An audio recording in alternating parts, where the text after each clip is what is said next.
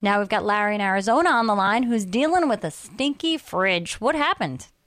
Yes, I had a power company disconnect my combination freezer refrigerator by mistake at, at a second home I own down on the desert, elevation 2,000 feet.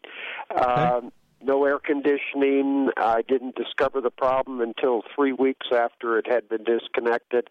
Uh, obviously, I had a terrible odor problem, and uh, it was very difficult to remove, and I'm just wondering if you folks might have had a suggestion. Uh, I still have a lingering odor, but for the most part, I think it's pretty much gone. But it was a mess, and lots of people suggested I should have just thrown the combination freezer refrigerator out and had the utility company buy me a new one. Yeah. they thought they were disconnecting for lack of payment, but it was a neighbor three doors down. Oh, oh my God. Wow. But it's a second home that I only get to maybe once a month. Right, so you didn't know about it, yeah. Yeah, I spent three days working on it. I can imagine, and you probably used all the standard tricks of the trade. You know, um, I think um, so.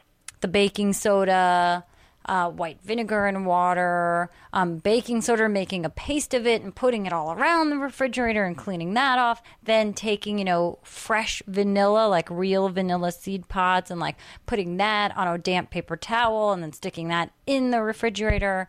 Um, those are generally the tricks of the trade. But what happens is there's an insulative layer inside the refrigerator and freezer that makes it stay cold. And when you have something that spoils and stays in there and the odor stays in there, it seeps through the plastic that sits on top of the insulation and then gets into the insulation. And at that point, there's nothing you can do short of re insulating the refrigerator freezer. And it's going to be like probably more money than buying a new one. Boy, and that's the truth. And what happened? Uh, it was on the freezer side, mostly wild game meat, which can't be replaced unless you're lucky enough to, oh, uh, to yeah. get drawn for a hunting permit in Arizona. Yeah. And it turned, of course, to liquid, so it you know basically permeated the bottom of the mm, refrigerator.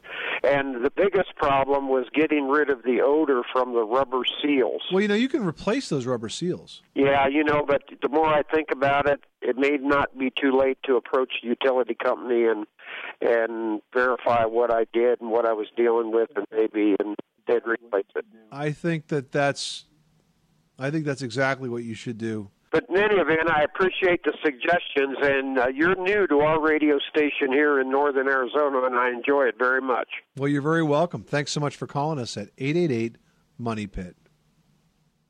Sick of being upsold at gyms? My guy, you're currently a base member. For $90 more, I can upgrade you to our Shred membership. For $130 more, you'll be a Swole member. And for just $300 more, you'll reach Sweat Platinum.